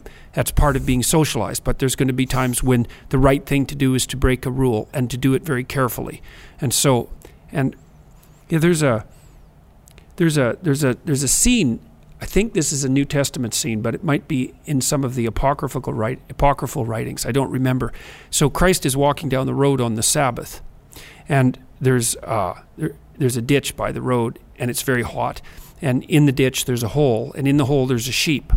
And so the sheep is stuck in the hole, and this guy, shepherd, is trying to get the sheep out of the hole. And Christ walks by and he says, um, If you don't understand what you're doing, you're a transgressor of the law and you're cursed. But if you do understand what you're doing, then you're blessed. So it's it's it's a perfect example of that, eh? Because it's it's like if you're okay now, here's your situation. You're a shepherd and you're supposed to be taking care of that sheep, right? But it's the Sabbath day, so you're not supposed to be working. Now, if you have decided, you've thought this through, you think it's the Sabbath day, this is something that everybody needs because everybody needs to take a rest. And this is a rule I shouldn't break because everybody needs to take a rest or, or things degenerate. And I understand that and I have a lot of respect for it, but I think that in this situation it's still morally appropriate for me to break that rule in this slight way and get this poor sheep out of this hole than well, Christ's judgment was, well, then you're exactly on the right track. But if you're doing it carelessly and stupidly, you're breaking that rule. Then you're a transgressor of the law and you're cursed. And I think that's exactly at the essence of what you're describing. It's like you play by the rules, but then there's a meta rule, which is now and then you break the rules. And you do that very, very carefully because when you break the rules, you're breaking the rules. And the rules are what keep peace, they, they're what keep peace and order. And so you break them only in the service of a higher peace and order. And so that seems to be, and I think that's, you see this in, in, well, the sorts of stories that are influencing even the things that you're writing, like in the Harry Potter series, for example. Harry's um, friends and compatriots are quite disciplined, Hermione in particular, because she's an absolute master of her craft. But they still break rules when it's necessary, only when it's necessary. And that's what makes them more than the people who are just breaking rules all the time, the villains, so to speak, and also makes them more than the people that are just being good by being conformist. So you need that that touch of rebelliousness, but it's got to be a flavoring and not the whole diet. Absolutely. I, I've actually talked about that on this podcast before. The, there's people in the military that they, they are like meta rule followers. These are people that have been following rules their whole lives, yep. and they've got perfect grades, and they have the team. cap- Yep, They have all yep, these yep. things, and they're they're going to make really good, solid leaders. Like they're going to be great leaders. Yeah. But then there's this like one group above them that Yeah. have that same thing, but they also have that little bit of rebellion that they'll say, you Yeah. know what, we're not doing that. It doesn't make any sense. And that is really a, a, a an important f- factor to have. Yeah. But you know, that's one of the reasons I like this guy, Colonel David Hackworth. Mm-hmm. This guy was the ultimate rule follower for his whole career. At the end, in Vietnam, he did an interview and said, "If we keep fighting this way, we're not going to win this war." Mm-hmm. And they drove him out of the army. But that's what that's the thing that because all along the way there was other times where he'd do that. You know, his guys weren't getting taken care of. He'd break a rule and bring them beer, or he'd do you know he Yeah. he'd do that along the way. Not not so far outside the bounds that it would jeopardize his career. Because if he would do that, then you're not in charge of these guys anymore. Yeah. Now you're not going to have any impact anymore. yeah. So let's not get fired. Right, Right. right. Let's Let's not get let's- stupidly fired. Right. That's not an improvement. Exactly. Well, uh, th- that's a awesome. Uh, I guess we. I know you got to go, so I can't think that we could get to a better little crust of the or, or little capstone of the conversation than right there. Uh, thanks for coming on again. Hey, my pleasure, man. And Oh. I'm glad we got a chance to talk about this book. This is a book that everybody should read. And And you you I ordered the I ordered a copy of yours with the foreword Yep. from Europe. Yep, You can't buy it from Amazon here. You have Not to buy yet. it from Amazon. Yeah, oh, so yeah. it'll be here. When will it be well, I don't know. We're still negotiating the rights because the rights holders differ in North America, and so that's the issue at the moment. So, Okay. so I worked with an English publisher, Penguin, in in the UK that that put out the I think it's Vintage Books, if I remember correctly. I should just check and make sure that that's exactly right. Harper Perennial Modern Classics. That's not the- that's not the British one. That oh, that's is- oh, that's, not the, the British no. one. I think it is Vintage. The British one hasn't gotten to my house. Yet. Yeah, it's yeah, and so shipping. yeah, it has to be ordered. It has to be ordered through Amazon UK, and we're we're working on a couple of things, maybe to also maybe get the audio rights to the abridged version because I'd like to read it, nice. and that would be good so that people could listen to it, and so because it's it's an absolutely necessary book. Yeah, and it's written actually. What's I, I like it because it's written very conversationally. Mhm. I mean, he's cracking jokes in there, and Mhm. he's making. It's a know, brilliant piece of literature, as well yeah. as I mean, it, it's a very readable book, although it's unbelievably harsh and, and, and demanding and, and draining to read. But it's it's brilliantly written. It's an unbelievably engrossing read in in the most horrible possible way. But and and it is the case that it's written at this white hot pace. You know, it's like talking to someone who's righteously, not self-righteously angry, but righteously angry for for well for for for dozens of hours, and you just can't believe the levels of outrage that are that are being that are being so incredibly well expressed and so effectively expressed. And and and again, I I, I think it's also worth emphasizing the fact that you know, Solzhenitsyn's real contribution in many ways was to lay the catastrophe at the feet of the doctrine and not to say, no, this, this wasn't an aberration because of Stalin or, you know, Lenin being the great leader and then Stalin being the monster, because Lenin was plenty monster himself. Um, and Stalin was the logical conclusion to Lenin, not, not an aberration. But to say that, no, the horrors of what happened in the Soviet Union were, were implicit in the collectivist system, utopian system that gave rise to the philosophy to begin with, and that that's also an explanation why the same catastrophes occurred wherever the Soviet system was applied everywhere else in the world. It's something we really need to know. I mean, we fought a whole Cold War over that. We put, damn near put the world to the torch because of this.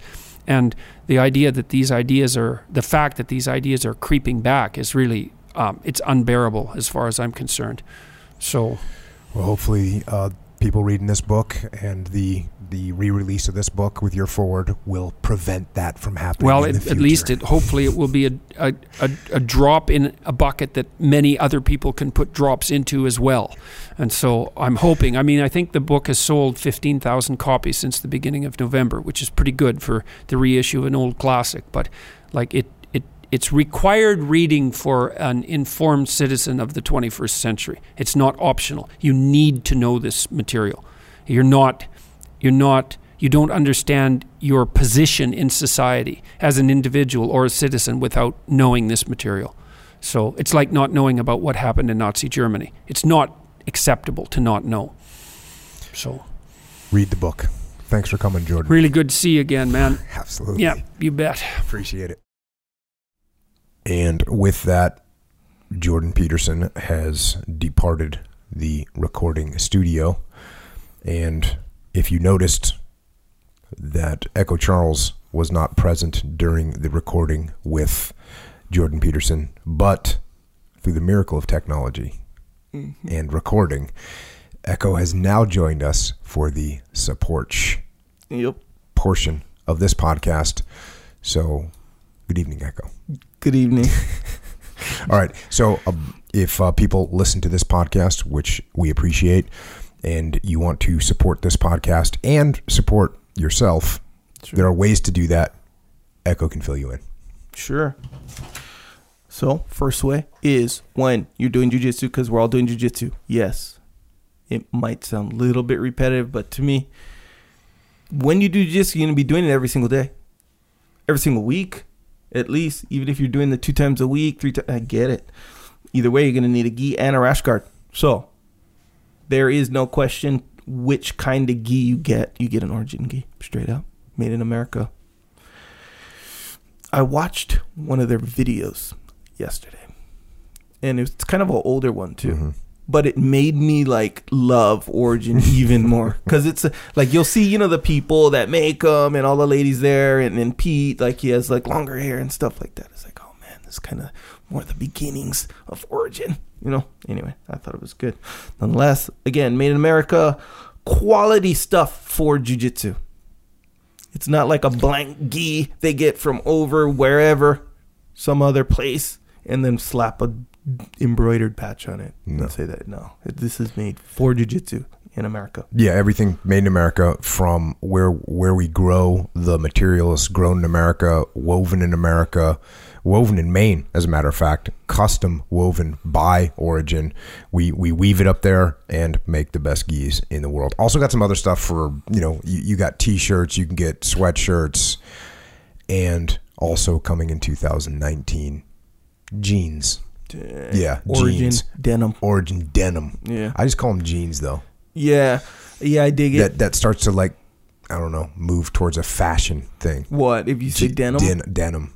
Well, I feel. Yeah, I, I dig Well, it. I I, don't feel name of the that material. Yeah, I feel like it's like Origin denim. They make it, you know. Yeah. And then yeah, they make Origin jeans for sure. But what if they make like a jean jacket, like a Well- denim jacket? No, that'd be true, but it'd still be a jean jacket. That's true. I dig it. Cool. Either way, yeah, that's to, and um, I don't get excited for jeans in general in life. Oh, I really? don't. Yeah, like you know, you see it on TV. I don't know. J.C. Penney has a sale, you know, Black Friday whatever, and you know some jeans. I don't get excited. You, probably, I'm assuming you don't either. Maybe No. you do. I don't know. But when Pete posts little like videos of the close, you know, close up of the buttons, the jeans. Come on, bro. That's that's kind of exciting. I'm just saying. Either way, Yeah. either way. The also we have supplements too. Affirmative. Origin Labs, which is expanding. Yes. Yeah. Yeah. We bought another building up there. Uh, But yeah, so they're making, we are making supplements. Joint warfare, krill oil, super krill oil, by the way. Discipline, hmm the trifecta. Yeah. Yeah. The my my wife went on a trip. Didn't take joint warfare with her. Yeah. She's there for three, four days. Her knee starts bothering her. It bothers her the rest of the trip. She comes home. She goes back on joint warfare for three, four days. Knee's fine again. Yeah. Same. Same that's exact just- thing that's just crazy. Yeah. That's just the reality of it. Yeah. So joint warfare, good for your joints. Krill oil, also good for your joints and good for your good for your whole life system. Is that a thing? Life system. Life, system, Yes. Okay. Well, yeah, it's good for that too. Yeah. Discipline when you need that focus, and also discipline go, Yeah. which is my pre cognitive enhancement tool. Go to. Go to. That's yeah, yeah. go-to, check, literally. check. Yeah, the, it's funny. The krill. I had the same situation too. By the way, krill Mm. oil and joint warfare didn't bring it. By the way, in Hawaii, which is the reason why I didn't appear on this episode of the podcast You know why? So my father-in-law came. I told him the story about how he'd always talk about krill oil, and he's just sort of looking at me like whatever. And um, you know, he used to tell me, "Oh yeah, krill oil is good, good for you, all this stuff." And he said, "Not listen, because you know he's more of like a health dude. You know, Uh-huh. he's not." And then when you started talking about it, like literally the day you start talking, about it, I start taking it. And he was like, he didn't care. It kind of went right over his head, and he Oh. was like, "Oh, so did you feel the the difference?" You know, like that's what he was concerned about. Oh, he didn't even care. So that I was like, sounds "Oh, like nice respect." of him. you know? Also on top of that, you got mulk, which is which is mulk basically. That's what it is. It's uh, it has protein in it. You mix it with milk. I gotta I gotta make that statement. If you mix it with, well, you can mix it with almond milk. You can mix it with coconut milk. You can mix it with regular cow milk. Sure. If you mix it with water, it's not. I'm not jumping up and down about it and telling you it's the most delicious thing in the world. If you mix it with milk, whole milk especially, I will tell you it's a, it's a it's a dessert straight Yeah. up. I It's a dessert that you will make you stronger. If so, you know, like hot cocoa. You ever make hot? Oh yeah. Okay. Yeah. So I'm, I'm a fan. that you can put in water, right? Do you put in water and milk? N- That is not hot cocoa to me. Okay, Okay, I know what you're talking about. You yeah. get the little the little packet that you're Yeah. supposed to mix with water. It's got the little crappy marshmallows in it. Yeah, that's Yeah. not that's a non-starter for me. Yeah, so that's kind of the point there. It's, Yeah. it's sort of the uh, you know along the same lines where it's like cool, do it and cool, you it's can do it, okay. man. You can do it. Yep, and and pr- there's probably many, many, many people who do that, and I'm not mad at them. But you put the milk. That's the you know that's the good one. That's my opinion. And by the way, with you can't have you can't have hot chocolate milk. You, that is Yeah, oh, a thing Oh, for sure, yeah. and it's good. it's it's right up there. especially the warrior kid one. Yeah, by the, so you got mint chocolate, peanut butter chocolate, vanilla gorilla, and the darkness. And then there's the the warrior kid milk, which has a little bit less protein in it, unless you double up on your scoops, like I do for the strawberry, because the strawberry is ridiculously good. So give that a shot. And by the way, all these things are available at originmaine.com, and that's that's the state of Maine. yeah, Yeah, not just Maine. like the main spot. Even though it is the main spot, but Check. Cool. Also, some. yeah. Also, if you want to represent, you know, get a discipline equals freedom shirt or a rash guard. You know, get after it. Anyway, you want to represent the path. Go to jockostore.com. That's where you can get all this stuff. Uh, hoodies. You know, hey, Christmas is coming up. Let's face it. There's no avoiding it. It's coming up. You know, so you want to grab something. That's a good place to grab something. Um, some new stuff on there too. But yeah, if you want to represent while on the path, jockostore.com. Good spot. Also, Jocko White Tea. So these claims of deadlifting 8,000 pounds, I haven't deadlifted in a while. So I was like, you know what? I'm going to I'm gonna test it. hmm The cans, right? Mhm. Tea, drink it straight up deadlift, deadlifted 8,000 pounds. Just like that. Just like that. No warm up even. no, you don't So, need it. You know, it's, it's real. Well, the warm up is drinking some Jocko White tea. yeah, that is the one. Then you're warmed up and you're good. Yeah. Eight thousand pound deadlift. So yeah, that's the yeah. this is the only product in the world in any capacity that guarantees one hundred percent eight thousand pound deadlift minimum. Yeah. Yeah. 100%. But yeah, so yeah, you get them what? In the dry tea bags, if that's your thing, when you seep them. Seep. That's Yeah. the word, right? Yeah, Steep. yeah, it is. Steep. Steep, steep. Steep, okay. Yeah. Boom. If you like that gig, uh, hot, cold, whatever, and then the cans, which I recommend. I recommend the cans. Actually, I don't know if I'd recommend it, but I prefer the cans. I like them both. Yeah, depending on the scenario. I'm in. Sure. Boom. There you go. Also, subscribe to the podcast on iTunes and Stitcher and Google Play, wherever you listen to podcasts. There's a lot of new ones out there. There's a- apps. Yeah, for a lot of different ones, and there's a lot of podcasts out there. Yeah. you can listen to a bunch of them. Yeah. Yeah, and one of them that you can also listen to, in addition to this one, if you want, you can check out the Warrior Kid podcast.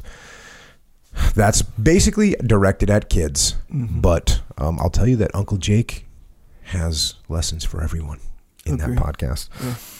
And also, we got the YouTube channel, the YouTube channel where you can watch this podcast in its full length, and you can see what people look like. If you don't know what Jordan B. Peterson looks like, if you don't know what Echo Charles look like, or if you don't know what I look like, you can watch the the YouTube channel and you can see all of us. If you never mm-hmm. heard, if you've never seen Echo before, but you've only heard him, he probably doesn't look like what you think he looks like. Yeah. Allegedly. And I don't know if that's good or bad. I don't know if that's a backhanded compliment Yeah, or a backhanded like derogatory statement about you, Yeah. about your voice. Probably both. Yeah. A little bit of both. Yeah. But but we'll we'll suffice it to say that he's not what you expect when you Mm-hmm. see him in reality. And he also makes videos that are enhanced by imagery and music. Yeah. Sure. exactly. Yeah. and those are on there too. So you can check those out. You can subscribe to that YouTube channel. Also, we got the Psychological Warfare album, and that has tracks on it of, well, they're of me telling you pragmatically why you should or should not do something like skip a workout. You should not skip a workout. Mm. Eat donuts. You should not eat donuts. So just some little things like that. You can check that out. Psychological Warfare. Echo claims that it has 100% effectiveness. Yeah. It does. Hundred percent. Should you go to the gym? Yes, you should. And if you Yeah. listen to the track, you will go to the gym. It's 100% effective. And actually, I mean, A lot of I- claims being made about effectiveness on this Yeah. scenario right well, here. man, hey, it's if it's real, it's real. You know, there's n- double blind, placebo tested. Yeah, well, you know, single blind maybe. Okay. I don't even know what that means, but it does sound official, and it is official when okay. I, and I kind of I tried to psychologically anal- analyze psychological warfare. Like, why does it work Mm-hmm. every single time? And here's part of it. Even you, you know how like when you get hypnotized. I'm not saying you're. We should have. I should have asked. I should have asked Jordan this question. Yeah, Since- he'd agree with this. I think. Okay. I think. Well, maybe we'll- next time we're gonna ask him. Echo's bro theory on this. So you know, like um, being hypnotized, for example. yeah, You. I've never been hypnotized. Yeah, me neither. So well, but then again, it looks real when something happens to some have people. you ever said volunteered to No. be hypnotized? Okay, me neither. Same thing. So hypnotism, from what I understand, is you have to like be what do you call like suggestible. open to it? Yeah, somehow? open to it. Yeah. So if you're a s- um, suggestible person, that's like you have a certain kind of mind. And then on top of that, even more consciously, you have to volunteer to be hypnotized. A guy, I mean, I'm sure there's methods that you can sort of hypnotise someone without them knowing it or something, but usually. Actually, I, sh- I shouldn't even say? I'm sure, but Oh yeah, that's right. I Psychological I, warfare. I wouldn't be like, he surprised if about? you can hypnotize someone and they don't know it. Nonetheless, usually the hypnotic sequence goes from "Hey, you volunteer." Like consciously, yeah, sure, I'll be hypnotized. And you sit there and you count to ten, and you're closing your eyes and breathing. Anyway, so you consciously volunteer to be hypnotized, so you're open to being hypnotized, and then blah blah blah. So psychological warfare is like, hey, you recognize, okay, I have this weakness. I'm about to skip this workout right now. You're basically saying, hey, I need a help. I need, not, you know, I need a little spot. You're volunteering for help. Volunteering, yeah. It's not like I'm like sitting in my room. It's not completely against your will.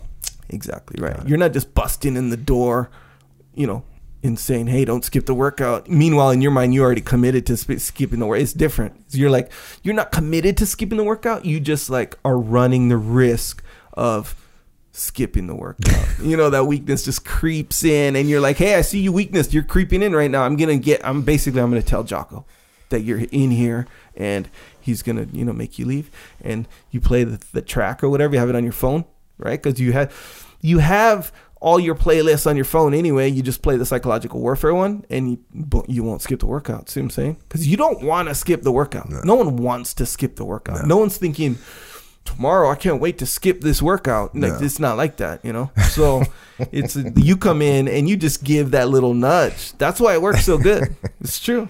It's Cool. absolutely true I like it. nonetheless, psychological warfare is very effective, 100%. Also, while you're working out, and if you're bored with your squats and bench, get some kettlebells from Onnit, in my opinion. Onnit.com slash Jocko. Good stuff on there. Jump rope, battle ropes, kettlebells, clubs. Be careful with the clubs. Mm. I saw. I was watching a video of a guy doing this club routine. I was like, dang, he it it it took a lot of coordination. Like I'm looking at it, and Oh, he had yeah, like yeah. the forty, I think, No like a way. big one. Yeah, I can't even imagine trying to do anything coordinated yeah, with the 40 yes, because I only have the 20.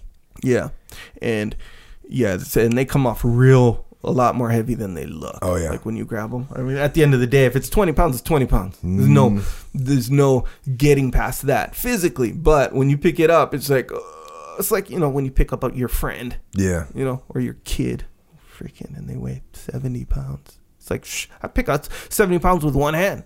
It's no problem when it's a dumbbell. Mm. Try to pick up your kid when they're 70 pounds with one hand. Can't do it. It's hard. Nonetheless, that's how these clubs are. Anyway, so watch out for those. Anyway, go to onnit.com slash Jocko. You can get some really cool stuff on there. Really cool.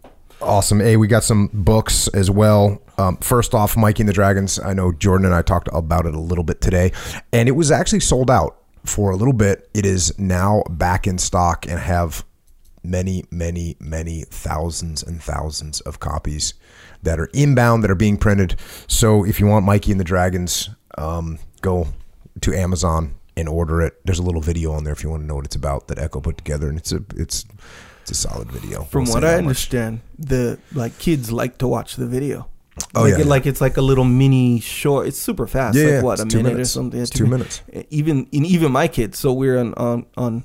I watched the video. Yeah, it's, it's kind of when you first sent it to me, I watched it like 14 times Uh, yeah, yeah, because Okay. there's a lot of Makes elements in it. Yeah, There's a lot of things going on. yeah. To my son. It's it's like a micro cartoon, kinda. No, it's like a micro movie. Yeah, like Well, I don't it- know why. Well, it's a cartoon because there's illustrations. Yeah, it, but- illustrations. Yeah, but yeah, it's fun. We put on the TV when I was in Hawaii. You know, you have the smart TV in there. You can put YouTube on there. Oh, and you put it stuff. on there? I put on the TV, and my kids are all jumping up at that Mikey and the Dragons, but it's you know, it's two minutes long. so- Yeah. No, I, I you know, uh, Jordan and I were talking about it, and you know, obviously, it's about facing your dragons. And there's obviously a metaphor there, and it's a there's real, true, pragmatic, simple to understand lessons of how to stand up and f- confront the world and confront your fears that little kids will clearly and easily understand. And it'll leave an impact on anybody that reads it. So, Mikey and the Dragons, you can get that book. On top of that, if you got uh, kids, you can also get them the, the Way of the Warrior Kid, which is a, another book about a young kid who's going through the problems that normal kids have. And luckily, his uncle Jake, who was a SEAL in the SEAL teams, shows up for the summer and helps him overcome those problems. And then that series carries on in another book called Mark's Mission. You can pick those two books up and give them to whatever kids you those those books. When you read those books, you'll wish you had that book when you were a kid. I know I absolutely wish I had that book when, when I was a kid. And I wish I had that book when my kids were kids Yeah.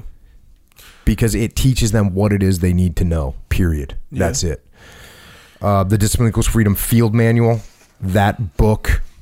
That's how you. That's how you. It's, it's just a field manual of how to be on the path of discipline. That's what it is. Look, Yeah. the, the path of discipline is not easy, and there's no field manual for it. Oh wait, there is now. There- but there didn't used to be. There didn't used to be. Look, I know discipline will help me. How do I get discipline? Where does discipline come from? This none of that information was assembled anywhere. I made a field manual for it. It's called the Discipline Equals Freedom Field Manual. It's not it's it's not like any other book you've ever seen or read. Period. Mm-hmm. It's not. But it's very popular. It's great if you want. There's another thing. Chri- Did you see Christmas is coming? Christmas this is a Christmas it. Yep. scenario, right? This is a Christmas scenario. Give mm-hmm. this book to somebody that needs help or needs to stay on the path or get on the path.